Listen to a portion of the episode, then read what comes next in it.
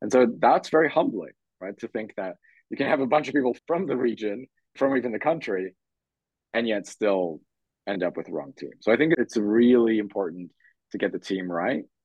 And mm. in a hmm. lot of startups, what we find is the first country hire they make is the wrong hire. Mm. Um, hmm. and so just it's almost like get it out of your system, right? Assume the first person you hire is going to be a mistake, learn from your mistakes, and then do a reboot. Um, and I think when we see companies have that honesty with themselves, um, they tend to do better. So that, that'd be the first one. Hello, welcome to Tiny Dragon, where we dive deep into tech startups mastering product market fit, even in the most unfamiliar markets. I'm your host, Elaine. Join us as we dive deep into the heart of tech startups, uncovering the secrets of how tech startups found their product market fit, turning complex insights into actionable strategies for entrepreneurs and tech enthusiasts alike. Okay, welcome to Tiny Dragon Podcast. Today we have a special guest, Tytus Michalski, and he's the managing partner of uh, Fresco Capital. So, Tytus, why don't you give us a bit of a, about your background and the startups you're sure. investing in? Yes. Yeah, thanks. Thanks a lot, Elaine. My pleasure to be here, and thanks very much for having me. Um, I think in, in terms of my background as a as a venture capital investor, uh, maybe I'll just highlight the three things that came together as to why I do what I do. Uh, so one is the the countries and, and my journey across different locations. Um, I was born in Poland, grew up in Canada, and then lived in London, Tokyo, Hong Kong, and Singapore. So with with that as a background, it's very natural that I look for founders that could be from anywhere, whatever, whether they have a, a different accent or a different culture that's really not an issue for for us. Um, we're just looking for great founders that are trying to build amazing businesses. So that's one, and I think that's very important to highlight. Two, my background before venture capital was in public markets. Mm-hmm. So I was fortunate enough to, to spend a lot of time with very successful entrepreneurs who had built these large public companies. And so I got to see firsthand what it took to get there and and and then keep going right to keep building successful public companies. And then the third one was my own entrepreneurship experience. So in, in investing in public markets it was actually through also a startup itself which was a hedge fund so not a tech startup.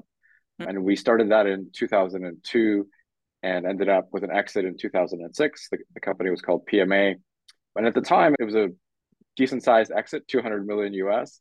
Of course, wow. these days numbers are a lot bigger, but back in, in that time of the cycle, that was considered quite successful and got uh, really hooked on entrepreneurship and working with entrepreneurs as part of my own experience. And so all those things came together for me to focus on venture capital and working with founders. Great. So, what kind of vertical industries do you invest in? Yeah, great question. Because I think there's a wide variety of investor approaches. So we're very much in the thesis driven approach, right? We ha- our thesis focuses on three core themes. First is empowered talent. Second is holistic wellness. And third is sustainable loops. And across those three, we focus on software and data companies so there, of course there's other parts to those those topics but we only focus on software and data.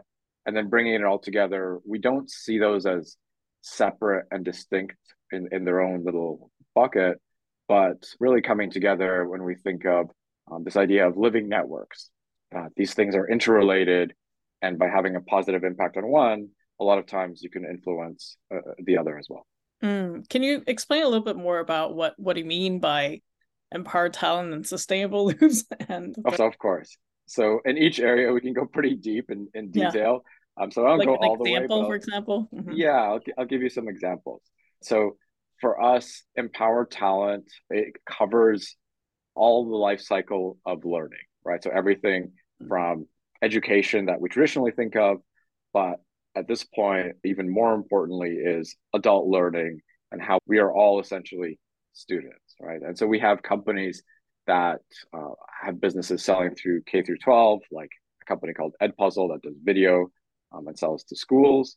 Um, another example of a company we have is called Yellow Brick, which is focused on alternative education and careers for adults.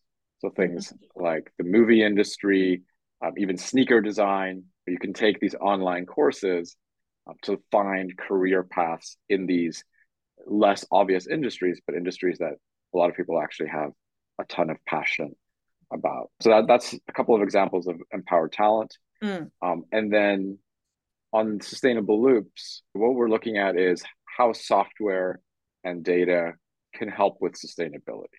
So we're not the ones investing in solar farms or, or carbon capture uh, on the hardware side, but we're looking at software um, and data solutions. So an example of a company that we invested in many years ago it's called Risk Pulse, that then ended up being acquired by a larger entity, and they were one of the largest platforms for using weather data mm. to then figure out how would that impact your supply chain. So this is a super topical issue now, and they were quite ahead of the curve more than a decade ago, starting when realizing that this would be a core business issue. So we're always on the lookout for opportunities like that where you can use software and data to, to drive real value for businesses and, and of course for society. Mm, okay. And then there was a third one. yes, holistic wellness. Yes. Um, so that one should be relatively straightforward. We we do invest in, in especially digital health. Uh, the ah. things we don't invest in are uh, drug discovery and medical devices. So we're not doing life sciences. Um, we're doing things more on the digital side, and our sweet spot there is it's important that it has to be evidence based and actually work. Mm. Right. So we we stay away from companies that are purely marketing driven and can't actually prove what they're doing. Um, and so that's important for us on, on one side. Um, but on the other side, also, we're not going to get involved in something that needs six or seven years for FDA approval. That's just not our expertise. Mm. So that's more lifestyle driven type of holistic, holistic wellness. Yeah, it's a, it's a bit of both. Uh, what as a specific example, and and coming back to the overlap between these themes, I'll highlight a company which is named Thalamus, and started with a focus on doctor residency in the U.S. Mm. Right, it's no secret there's there's a shortage of high quality doctors. It's also not a secret that it's really hard to become a doctor and really expensive in, in terms of education. And part of that is the residency process itself. After you have gone through the, the more theoretical aspects of the education, you, you go to work at a, at a hospital. And so that residency process in the US historically has involved students using their own credit cards to fly around the country for job interviews to see which hospital will bring them on as, as, as a residency, right? If you've already got your student debt, wow. the last thing you need is is more credit card debt related to, in this case, travel. Mm. Um, and then on, on the flip side, the institutions, it's a nightmare to manage this because this is all happening at the same time. The, these hospitals, they're not really designed for mass interviews. And so it's not their skill set. So Thalamus, our company, created a software and data platform that, as you can imagine, during the pandemic was particularly helpful mm-hmm. for these institutions to realize the value. But just right. as importantly, it was never positioned as a pandemic solution. It was positioned as the future of healthcare and healthcare talent. Right. Mm. So this mm. is an example of a company that it clearly crosses over between the talent and the holistic wellness side.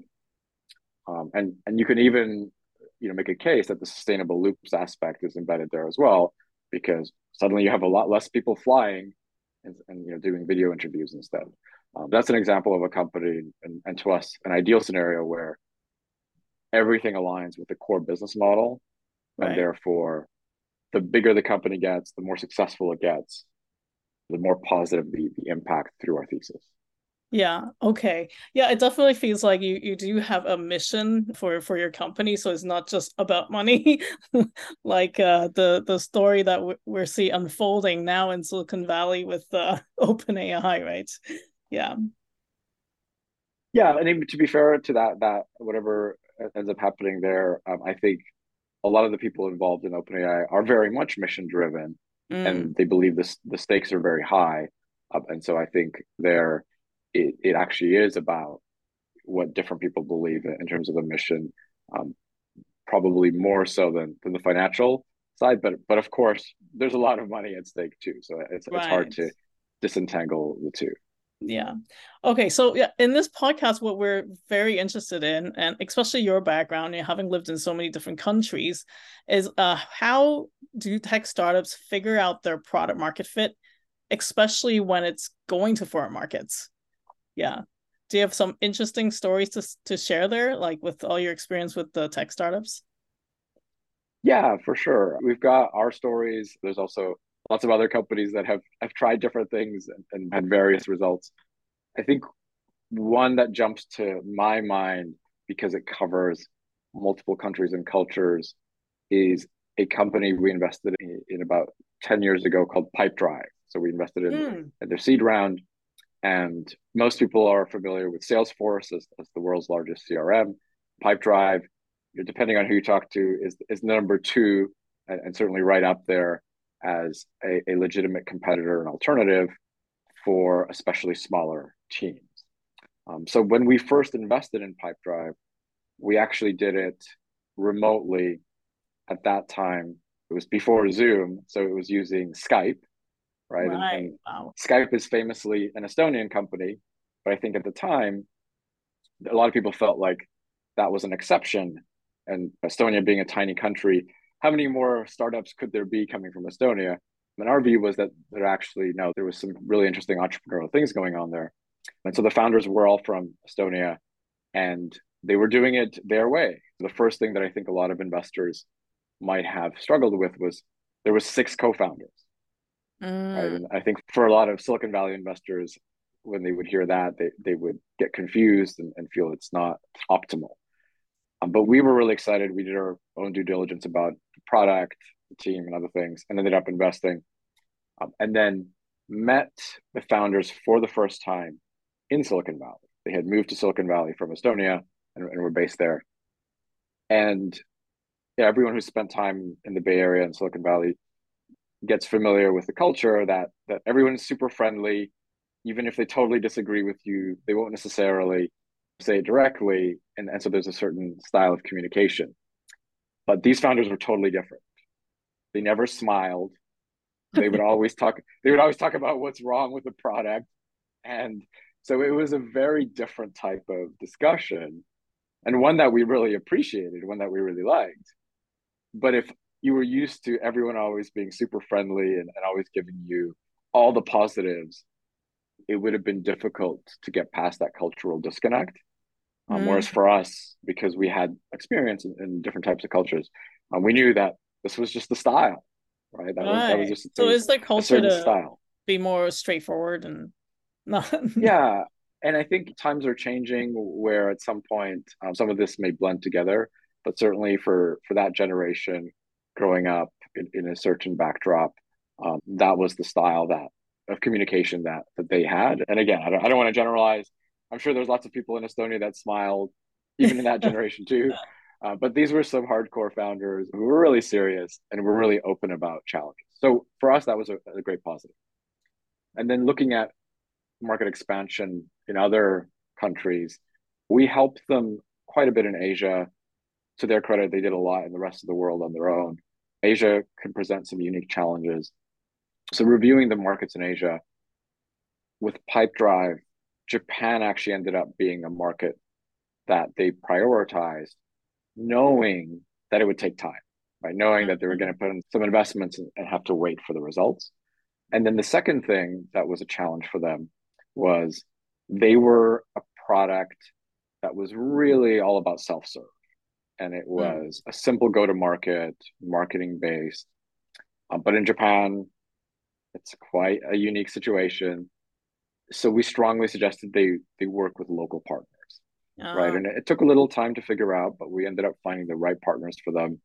Um, they ended up working closely with those partners for several years, and then were able to finally do it on their own. Um, but that process of deciding on which market to enter, obviously spending time in the market, finding the partner, all of that journey, I think was really important to do in a methodical way. Mm. Um, and, and to the Pipedrive team's credit, they, they maintained their commitment, right? They didn't give up at the first sign of challenges. Um, so that was in Japan. And then another interesting experience we had with them was in India, mm. where we've run several hackathons with developers in India. And this is my partner, Steve, who, who has a really great network of developers in India and, and some history having worked there. We included Pipedrive as one of the products in one of our hackathons. And one of the outcomes of the hackathon was an API between Pipedrive and Slack. Oh. Um, and of course, at, at Fresco, we we were using both Pipedrive and Slack at the time, and we integrated that right away in our own workflow. Right, so we were using this product from the hackathon, um, and then several months later, Pipedrive itself turned that into one of their uh, product features and built a whole API app store as well. Not only was that a really interesting experience mm. just to learn, but importantly, it helped shape their product roadmap globally, not just in India. And so I think that just shows that some of these experiences and learnings and lessons can have unexpected benefits. And it doesn't have to be just specific to that country. It can apply right. to a global market. For the hackathon, did you like what partner with a school or how does it, how did you do that to yeah. Yeah, exactly. Yeah, as, as you would expect, we we had a local partner because similarly in India, us trying to do it by ourselves wouldn't have been a, a good idea. So it's a company called eZest, and as I mentioned, my partner Steve had some experience in India, um, including working with with the leadership team there.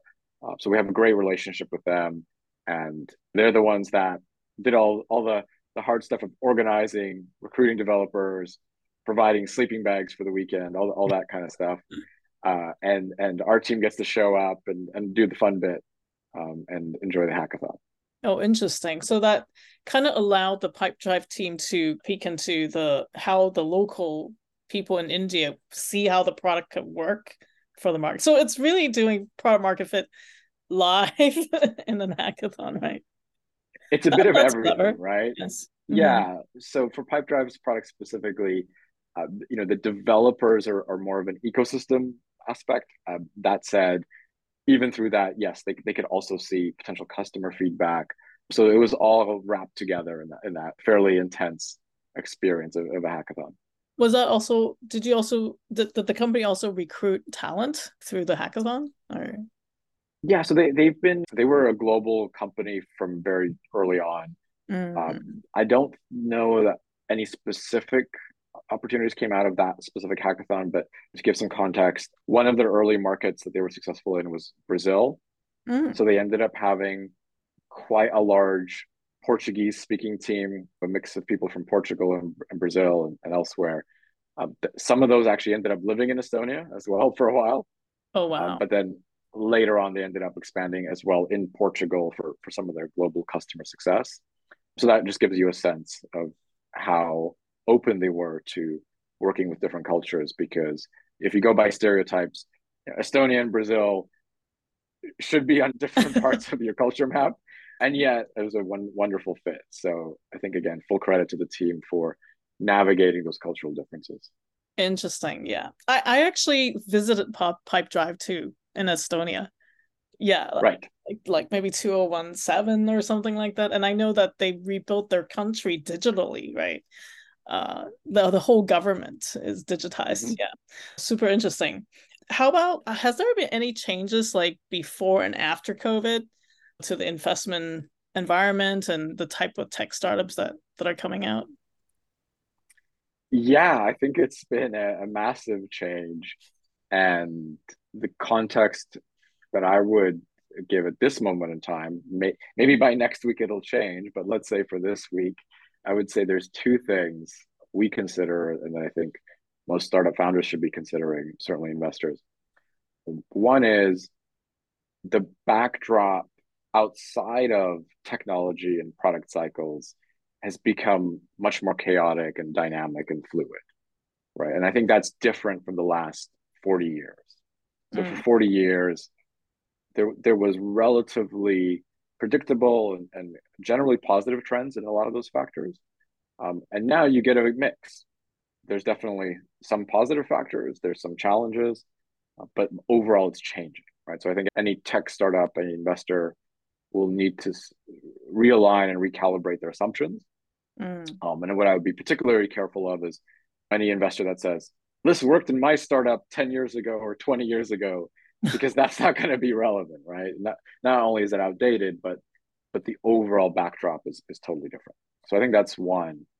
Um, and then the second one, and perhaps even more important, is that I think this technology product cycle is really important and is likely to change a lot, right? And so different people have, have different views, right? Some people think that what's going on now with AI and, and other things is overhyped. And I get that perspective. I think some of the valuations probably don't make sense. So from a valuation perspective, it, it can be a, a little bit tricky.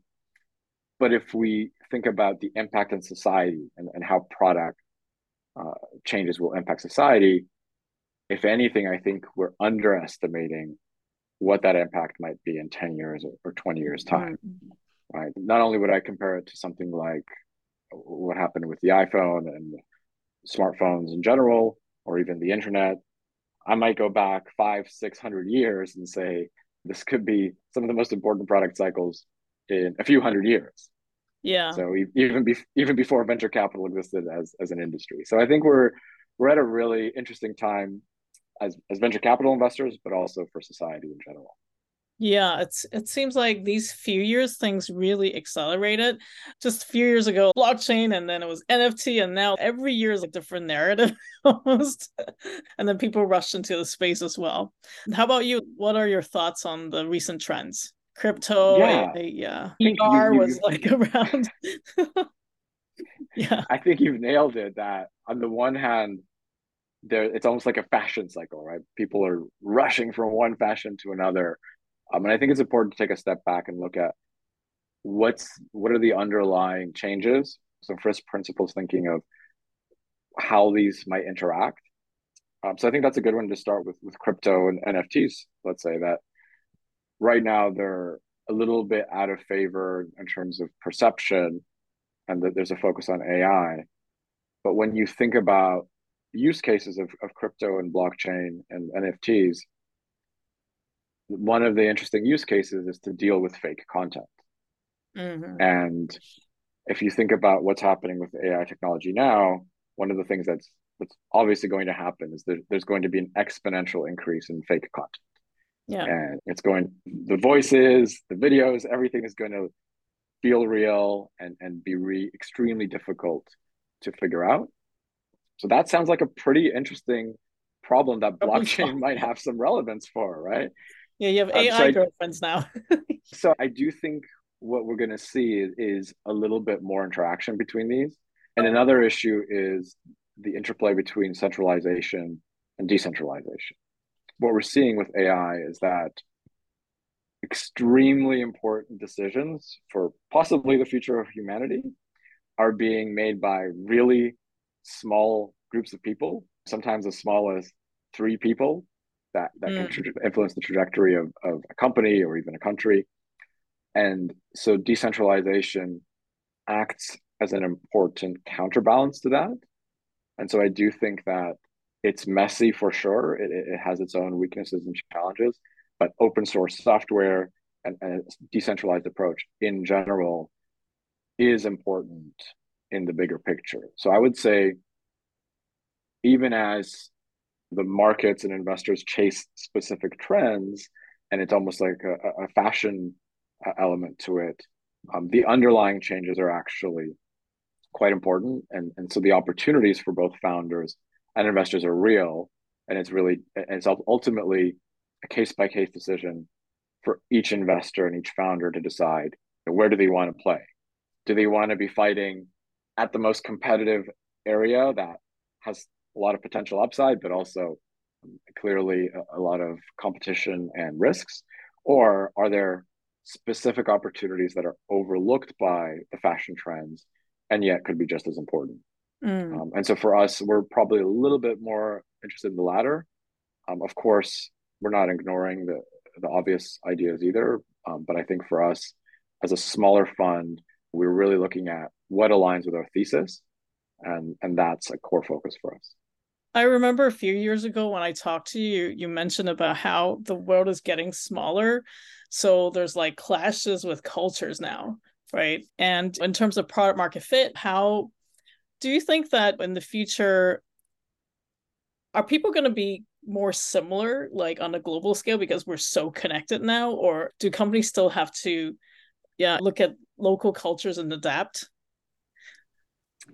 I, I think the the trend in the last few years definitely seems to be uh, favoring companies that really understand local nuances, mm. and then even within a single country, that country itself might have quite different segments. If anything, I think the the markets are getting more fragmented, mm. and that plays very well into AI because one of the sweet spots of AI technology is customization and personalization. Right? You can roll out hundreds of languages potentially in a relatively quick time frame.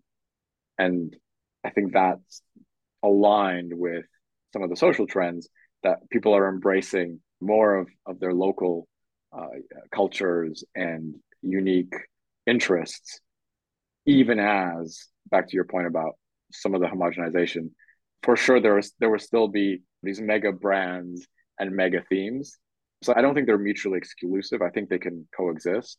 Mm. That you you'll have these trends and memes, some of which last a little more than 15 minutes, and then very few which which keep going longer. But ultimately, I think a lot of what people enjoy tends to be a little bit more unique and have, have a little bit more variety. So I, I would say that's probably the the opportunity is to have more customization rather than a single unified but mm. ultimately slightly bland approach yeah yeah with with what's happening with open ai now i feel like this is like real time reality show which would not happen like just a few years ago right? So like it's like the the entire globe is watching at the same time.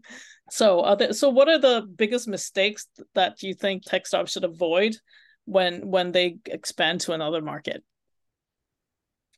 So when it comes to expanding to, to markets or thinking about being a cross-border global company um, I would start with two obvious things, but yeah, they're still so common as, as mistakes that I think it's worth focusing on the basics. Right? The, know, the basics are are important. So the number one is getting the right team on the ground. Mm. Uh, and I'll use an example there from my own personal history where it didn't work out. Um, so this was our hedge fund business, PMA, where we had a successful business in Asia, right, in Hong Kong. And a lot of the team was mostly from Europe. So you'd think, okay, a lot of people from Europe, logical to expand into London and build up a European kind of version of what we were doing in Asia. Made a ton of sense. That team got hired, but it just didn't work. And, and it wasn't necessarily that any individual person on that team was the issue we we just weren't able to to execute and figure out the right team on the ground in London. And so that's very humbling, right? To think that you can have a bunch of people from the region, from even the country, and yet still end up with the wrong team. So I think it's really important to get the team right. And in a mm. lot of startups, what we find is the first country hire they make is the wrong hire. Um, mm. and so just it's almost like get it out of your system, right? Assume the first person you hire is going to be a mistake learn from your mistakes, and then do a reboot. Um, and I think when we see companies have that honesty with themselves, um, they tend to do better. So that that'd be the first one. Um, the second one is going back to your point about localization. I do think there's a tendency outside of the the big countries to group mid-sized and smaller countries together in, in some sort of region, mm. right? And also living in Singapore right now, I'll pick Southeast Asia as the example. a lot of companies from outside of Southeast Asia talk about expanding to Southeast Asia as a market, right? It's all There's no such thing as Southeast Asia. Yeah. Yeah, it doesn't exist. It, it's a concept that's invented by people who probably don't live here. And and what you find when you get on the ground is yes, each country is unique. Mm. And so I think when we look at how that plays out over time, I would use Uber as an example of a company that was financially successful, right? They were able to manage their investment into the region and turn that into an equity stake in the eventual local winners. But ultimately, given the financial resources that Uber had and the success they had, they definitely could have done better and, and would have done better. And it's a specific issue that I think really differentiated the local players was flexibility around payment options. Because mm. right? at the time, there was just a, different requirement and different set of needs for local payment compared to you know, what, what Uber was was trying to force in their product. And so that was a, a clear example to me of a company that still did okay, but could have done better. Yeah. Uh, and of course, many companies don't even reach the okay stage because they they didn't even penetrate the local markets because they didn't have the resources like an Uber. I, I remember Uber came to Hong Kong, was in Hong Kong, and they wanted to go into China, and uh, they had so much money they were like giving away discounts and everything. Back then, China didn't have people don't use credit cards, right? Yeah, so that that exactly. was the, the the point, right? Oh, that's that's very interesting. Yeah, the right team and uh, don't group countries together for team for startup teams like going to a foreign market like how do they, where do they start to because people might not know, know the language the culture. How do they get to find partners even? So I, I, would say for us yes we're, we're a global fund and, and we have a global perspective but we never ever push our companies to expand beyond the market. Mm. so there always has to be some sort of thoughtful review. Does this even make sense? Mm. and in a lot of cases, the answer is no. And especially if a company is operating in a large market like the US, it's a, it's a great market. So you don't necessarily need to expand.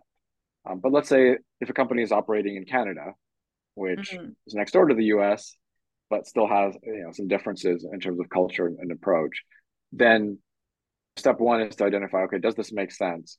Step two is then the timing, mm. right? And, and and I think a key issue is making sure that there's a balance between the go to market speed, because of course, a lot of times speed is important, um, and yet not overstretching the resources uh, and, and ensuring that you can execute on the ground. Um, so it, it is a fine balance there. Um, and in general, it makes a little bit more sense after you've just added more resources, right? Which typically means raising a larger mm-hmm. financial round Right. Because um, I think where a lot of companies run into problems is they hire that one person and that one person is not really working out well, but they don't have enough resources to change or expand. And so they're stuck in the middle. Mm. Um, so I, I, would say getting the resources right is the first one. Uh, and, th- and then the second one is going back to the, the Uber example and companies that have more than enough resources. It's very tempting to do the blitz, go big. We're going to just hire a lot of people at one time approach mm. because you finally have the resources. Right? right. So that's that's very tempting. But I would I would say that taking a slightly more measured approach, similar to when figuring out if you have product market fit originally. So you know, hiring a few people, building in that flexibility to know you're going to have make some mistakes, of course, right? So so there will be some mistakes at the beginning. But then before scaling up the team, make sure you really know what you're doing in that local market. Or okay. else, yeah, you you will end up in that situation where you're spending lots of money and the locals will take your money, but you won't get much of business value in, in return. Do you advise your tech startups like how to do product market fit in in foreign markets? Yeah, uh, we do. I think ultimately it's really case by case. Mm. So that is exactly the kind of thing that a, a, template approach doesn't tend to work for. And I would just say, especially going back to that point I made about the changing environment, right? The the global backdrop when it comes to regulations and other things is much more dynamic and uncertain now than, than even five years ago. So I would say it's really case by case. Okay, I see. Would part of it be like talking to a lot of users or customers? Uh... Of course, talking to your users and customers. I would say the the thing that is a challenge for a lot of founders when they when they talk to customers or users, even within their own country, is pulling the answers that they hope to get out of yeah. the users, right? Yeah. Kind of leading the witness. Uh, and then when you go to a different culture, that gets even trickier because one of the the big cultural differences is how people give feedback, mm. right? And and so as an example with the Japan, US, right? yes. well, Japan is yeah, Japan is an obvious one, but let's talk about the US because this I think this one okay. throws a lot of people for for a surprise as well, which is people think that like consumers and users in the US are going to be very critical or be very you know loud or aggressive. That's the stereotype, right? Because that's what's on online, that's what's on the media. But most people in the US are actually super polite and mm. really hesitant to critique somebody else, especially from a product perspective. Mm. So they will tell you it's good. And if someone tells you your product is good, what they probably mean is I would never use it. but unless you know that's a, a, very typical response, you wouldn't know to ask deeper. You think, oh, check, this user must love my product. Yes, yes. So I, yeah, I think that that's one that stands out to me. Is that a lot of people don't really know how to do market research, even in the US. Yeah, because the product is the baby of the startup, and nobody wants to hear your baby's ugly. yeah, and nobody, especially if you go to Silicon Valley, nobody's going to tell you your product is terrible, right? There, there's very few people that will mm. say that um, directly, as if you're asking them for that feedback. So I do think you really need to understand the culture, not only in the country, but even let's say in the case of the US within specific cities, right? Because different meeting somebody from New York and meeting somebody from San Francisco, that's a totally different conversation. In order for a tech startup to go global, it does sound like if a founder has more multicultural background, have lived globally in different countries would be a, a plus. Would would that be the case? One would think that you have a broader perspective. Uh, and I, I think it's no accident that a lot of successful companies are started by immigrant founders. Mm-hmm. Right? Once once you unleash that potential of someone who who's really driven, there, there's some pretty amazing things that can happen. So I think that's on the founder and startup side, and then even on the CEO side of larger companies. So take Microsoft for example, Satya Nadella, right? That that background, that story is really inspiring. That you can be the CEO of Microsoft with not the traditional background that used to be the case. So I do think that type of international, globally minded perspective is useful for any kind of business, mm. Even if you don't have to expand overseas, right? It, it doesn't mean you have to push your company to be global. It can give a founder a, a slightly broader view, even in one single country. Have have you seen it worked in other countries? Because U.S. is unusual, where there are a lot of immigrants, and it's very emphasized on equality and and multiculturalism. Has it worked in other countries where a non-local becomes the CEO? Yeah, I think that's an interesting question. Uh, that's probably more for politicians and leaders of these other countries about how they want to build their entrepreneurial ecosystems. Mm. All right. And so I think it's a real challenge for a lot of other countries to emulate what the US has, right? That there's there's certain things that the, the US does differently. Many of those things aren't necessarily positive, but some of those things are extremely positive when it comes to entrepreneurship and building highly successful companies. So I do think other countries can learn some lessons from the US about how to give opportunities to people from other cultures and backgrounds. Um, not saying that the US is, is perfect in all the ways it deals with immigrants, but at the end of the day, when it comes to giving opportunities um, for those types of entrepreneurial people, it, it is pretty special. I would say when you look at other countries, it's probably a little bit mixed, right? So one is there are specific countries like Singapore, for example, that are mm-hmm. actively recruiting foreign talent. Now, these smaller countries like Singapore, the goal isn't necessarily to sell in the local market. The goal is to build a larger business. So I do think there are those places. And then for larger countries like China, like India, I think they're founders with foreign experience mm. who also understand the local market. Yes, I think there are those opportunities. While if there's somebody who has no experience in the local market at all, it might be more challenging realistically. And have you seen after the pandemic all these um like where where's money flowing has it changed because before the pandemic i think oh china market and all that but it seems things have changed a bit right now right i think overall venture has less money flowing to it now than 2021 and that's not necessarily a bad thing right i think there was there's some over exuberance and mm. people throwing money at things that probably shouldn't have been funded that to me is actually quite healthy uh, going forward, I think there's a couple of interesting questions about the, the capital to talent relationship. Right. So one is I think increasingly we're going to see more AI first companies where the AI is a core part of the talent and workflow. Mm. Right. So th- those companies will end up likely being leaner and, and smaller. And I think for companies and, and entrepreneurs from Silicon Valley and from the US, that's a mindset they've been working with for a while. Yeah. In other parts of Asia in particular, I think that's going to be a shift, right? Because in a lot of Asia, the way to scale companies historically has been just to hire lots more people. Right. that, that's been a, a fairly typical approach. So I think there is a bit of a mindset shift already taking place mm. that the scaling of those companies is perhaps going to be less people and more technology. Right. So I think that's one. And then there's an implication from that.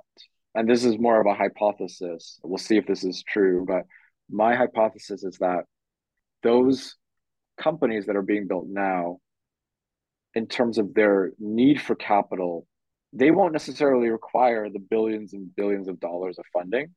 Mm. Right. So that they will be more capital efficient which I think is great for venture overall. Um, and then, secondly, the implication for those later stage mega rounds that we saw. My view is that will increasingly become a secondary market, right? So the mm-hmm. early talent will look at those types of investors for liquidity. Early investors will look at those investors for liquidity, but there will be enough institutional memory to realize that the company doesn't need to raise five billion dollars. Right? That actually that creates more problems for the company by raising that as primary capital. So I do think that late stage capital will change the most, and it will shift more towards being a secondary driven market.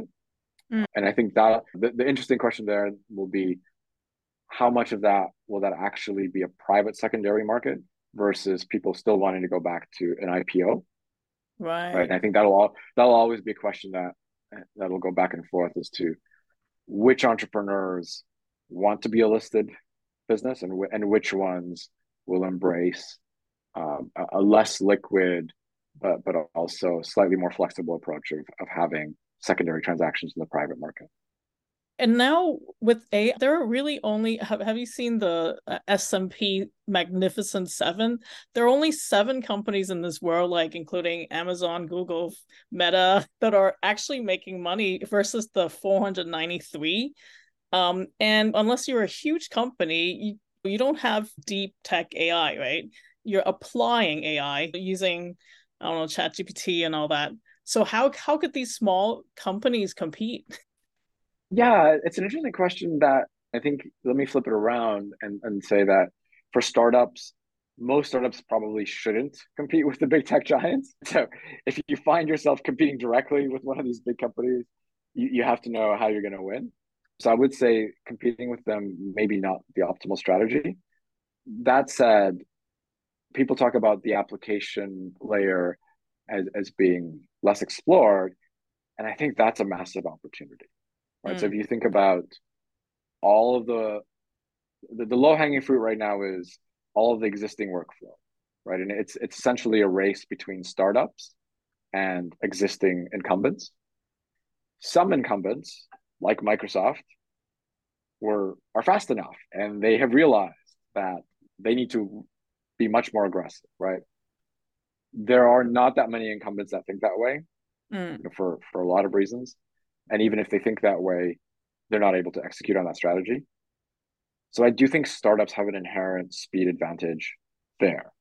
Right. The second thing is perhaps the bigger opportunity is fully native AI applications that we we just haven't even thought about.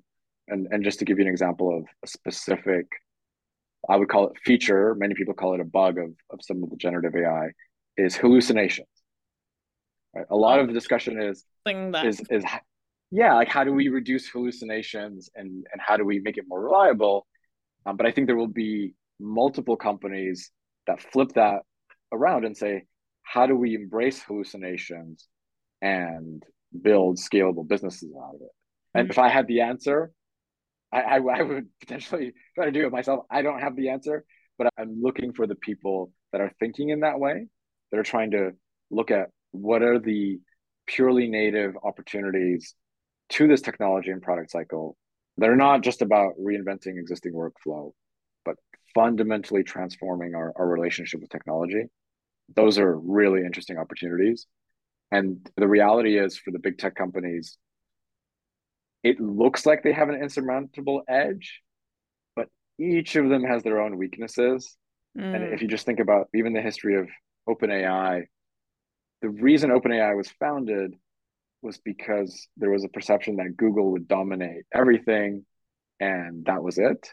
Right. And look at a few years later, Google is actually playing catch up in terms of the business potential mm. even though everyone agrees their the, the contribution to the technology has been amazing.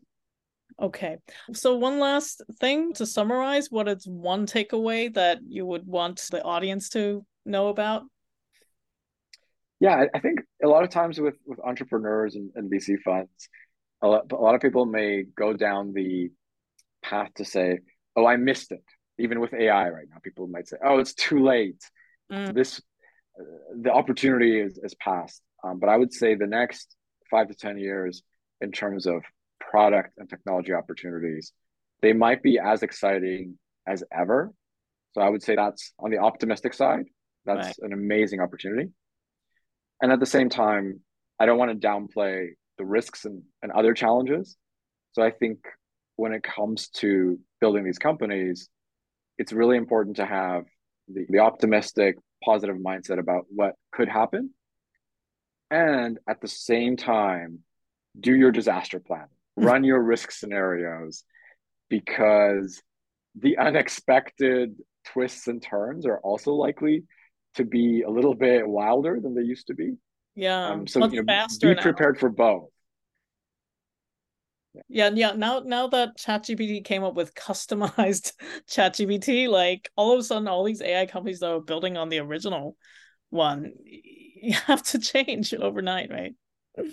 Yeah, and it's going to be different for every company, but I think just whether it's a VC fund or whether it's a startup without any VC funding, always have a number of scenarios and be ready to to move quickly because I, I don't think that the environment is highly or easily predictable right now. Uh, the oppor- the opportunities are real, and I think they are going to be massive. So I think it's a great time to be a founder. It actually is a great time to be an investor, um, but it's not going to be easy. And so I think it is going to require both being thoughtful and, of course, working hard. Okay, just one last question. This is new. Sure. uh, what do you think about with in in uh, your VC investing? Are you guys going to adopt tokenization, like using blockchain to invest instead of the traditional pen and paper way? All right, so the curveball question for the end, I like it. Um, so we, like a lot of other investors, we reviewed a lot of what was going on in crypto and and different parts of the cycle. And I think there's a lot of potential there for sure. Mm. There are, of course, some obvious challenges. I'll put all the fraud stuff to one category on its own, right? So let's put pure fraud into its own bucket. Um, we should obviously not have that, that level of fraud. That's a massive challenge. But beyond that, I think one of the other, perhaps more subtle challenges, or depending on who you talk to, perhaps more obvious, is when you have instant liquidity, mm. it can be very tempting for those original investors to engage in pump and dumps, right? And, and that's unfortunately uh, a, a common pattern in a lot of crypto related things. So I do think figuring that out as a society is really important because the last thing we want is a financial product which is allowing a certain group of investors or founders or other operators to trick retail investors into holding what might have been something useful but is ultimately completely worthless.